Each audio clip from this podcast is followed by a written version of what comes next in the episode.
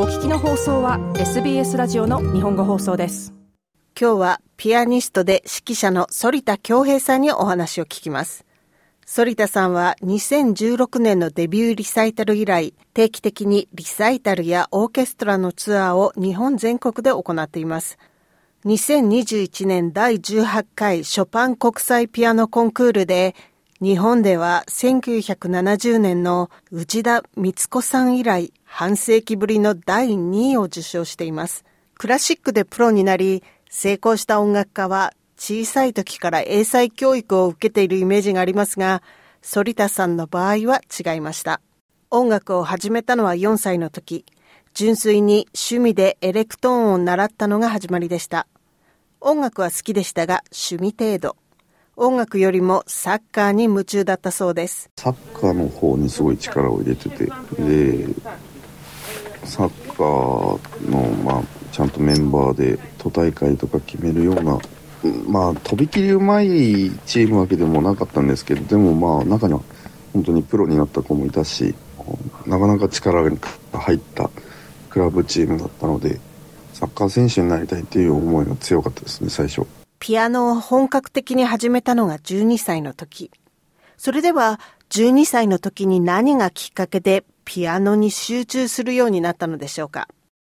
のだめカンタービレご存知ですか？漫画ののだめカンタービレですね、はい、はい。ドラマ化になって、ええ、すごく日本でのだめブームというか、はい、クラシック音楽ブームっていうのが、まあ僕が12歳の、11歳の時かな、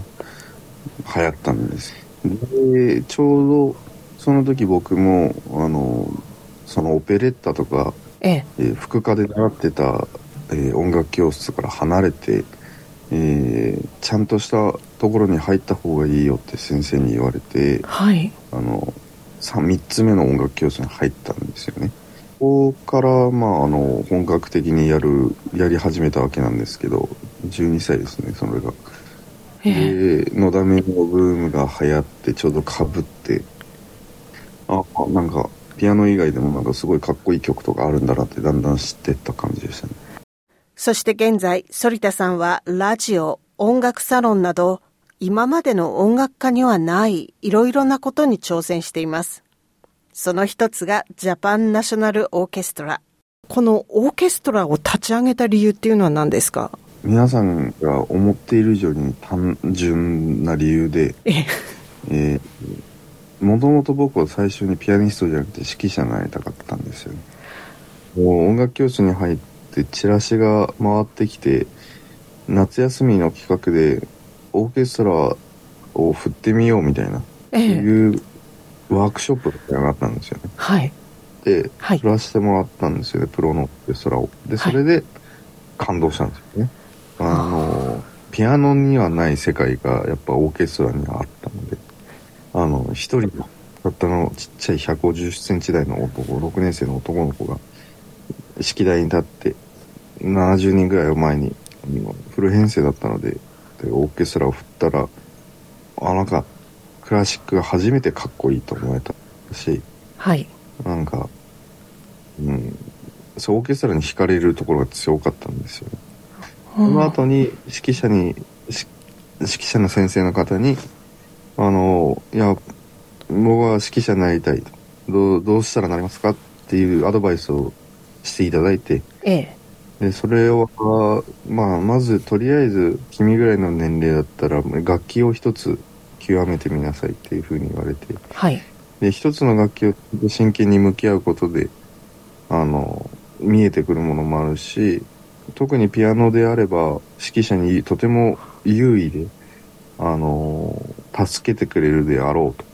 だからピアノをやってるんだったらピアノを頑張ってっていうふうに言われてでそこからその言葉があったからピアノまあじゃあ指揮者になれるんだったらピアノ頑張ろうっていうふうになったわけですよ。自分がやっぱりうまく指揮者として上手くなるためにはどの段取りが手っ取り早いかって言ったらやっぱりオーケストラ作ることなんですよね。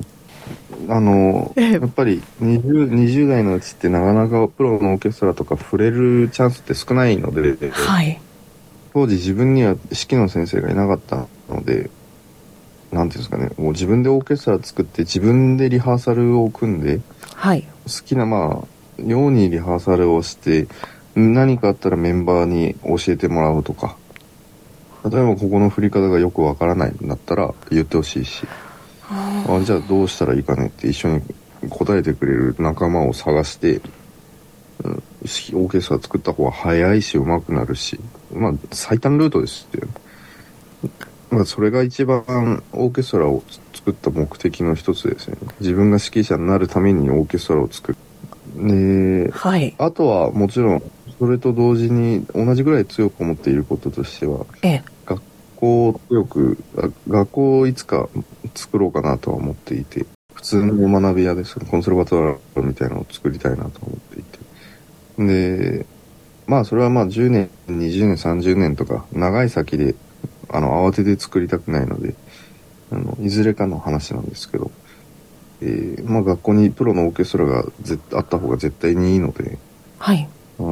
ソリッドになる上ではコンチェルトを弾くっていうのはと、まあ、マストですし、はい。オーケストラとどういう風に絡んで演奏していくかっていうのを、やっぱりまあ、学校内の授業で教教えてあげるのが本当はいいんですけど、そういう教育って日本ではまあないのでゼロなので、学生さんが学校のオーケストラと弾ける機会っていうのは、99.8%ない。ソリストを育成するとか言ってる割には、まあ、はい。そういうソリストを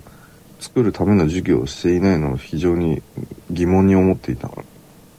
ら、そういう学校を作ろうかな、みたいな。ので、そのためにはオーケストラも必要だよね。はい。っていうので、まあ、オーケストラ作りましたね。このオーケストラは株式会社となっています。志のある音楽家が音楽活動に専念できる環境となるよう、給与、福利厚生をしっかりさせていると反田さんは話します。また、メンバーへリサイタルの場所、機会を提供しています。うん、チェロと、チェリスト、バイオリニスト、ピアニストとかはね、はいよくリサイタルやりますけど、ええ。例えばじゃあ、オーボエの方のリサイタルとか、ビオラのリサイタルとかっていうのはやっぱ少ないので、聞いたことないですね。でなので、まあ、本当に、存在はするかもしれないけど、本当に少ないので、ええ。あの、メンバーにはリサイタルの、なんですかね、場所を提供したり、機会を提供することは僕らはできるから、はい。あの、その代わりに、一緒に僕と演奏してもらって、はい。えーいい音楽を作る作っていこうよっていうのが、まあ、お互いいい条件でウィンウィンになるような、えー形で、えー契約をしてますね。普段の生活の中で、反田さんってお料理とかお掃除とか家事とかもするんですか？あの、バリバリしますよ。料理とか家事とかされるときにどんな音楽聴いてますか？音楽聴きながらやるってことあるんですか？まあ、ないですね。テレビつけてますよ。普通にニュースとか。ああ普段のす普段の生活は普通の人なんですねじゃああ、普通ですよ。なんかずっと音楽に囲まれてるのかなと思っちゃうんですよねやっぱりまあ、たまたまにいるのが、あれですよね。その、過保護な家庭って言いますよね。まあ、大人、こちっちゃい子はちょっと別かもしれんけど、その、二十歳も超えても送り迎えするような家庭とかもあるし、あの、料理とか掃除して、一通り自分でやった方がいいよねって、やっぱしね、思うと、僕は18から留学したので、ええ。あの、もう一人でずっとやってますけど、はい。まあ、り手の包丁も、なんか包丁持っちゃダメとかええ言うじゃないですか、なんか。はいはい。そんなん、そんな、どうやって生きていくんだよってすごい思うんですよね。普通に作る上では、ね、美味しい料理た作って食べて五感を刺激した方がいいし、そうですね。ね、あの、家料理して、ある程度料理して、う、ん。うん、した方が感性も豊かになってくるくるし、そうですよ料理と音ね楽もすごく、ね、似ているところもあるので、はい。うん、まあ、すべてのことにポジティブに取り組む、普通の人間であれだ、あれと思いますけどね。はい。作曲、多分、作曲家たちもなんかや、どうせ料理作ってただろうし、なんで演奏者がしないのかがよくわからない。楽器を練習する、指揮をするっていう以外に、この音楽の感性を磨くのに必要なことってこういうことだよな、こういうことをしていこうって思ってることってありますか？まあ一番は人を好きになることじゃないですかね。一番は。はい。もう、自分のことを好きになるっていうことと他人のことを好きになるっていうのは、あの、全然こう、ベクトルが違うし、はいえー労力も違うと思うんですけど、ええ。やっぱこう、作品のことを好きになるっていうのは、物と人でもまた違うですし、はい。なんかやっぱこう、もちろんその散歩とか、ええ。うん旅行とか、いい景色見に行ったりとか、美術館行ったりとか、はい。でほ他の人の音楽を聴いたりとか、いろいろ、もちろんそういうのも大事だし、はい。ですけども、やっぱり、最近すごく思うのは、そういうことをたくさんやったとって、えーやっぱこう、人間という特殊な生き物で、で、人間にしか持てない感情っていうのがあって、はいそれ。はまた、うん、言葉ではいなかなか表しないんですけど、まあやっぱりその、まあ愛情っていうのがやっぱり、この世の中の全てだと思うし、はい。やっぱり愛に溢れていたり、優しさがあったり、はい。うん、思いやりだったり、まあ、人それぞれ優しさだったり、そういったところの、まあ、基準は違うかもしれないけど、ええ。いろいろあるけど、やっぱりそういった感情が一番大事だと思いますけどね。はい。やっぱこう、機械的な演奏になったり、うん、なんかこう、AI みたいな演奏をする人たくさんいますけど、ええ。もうすげえサイコパスだなと思う人もいるし、たまに。え、どサイコパスというのは？あの演奏聞けばわかるんで。あーなんかそうですかはい。犯罪を犯しそうな演奏するなとか。そう。本当にいるんで。はい。出るんですね、やっぱりまあ、それ、音に。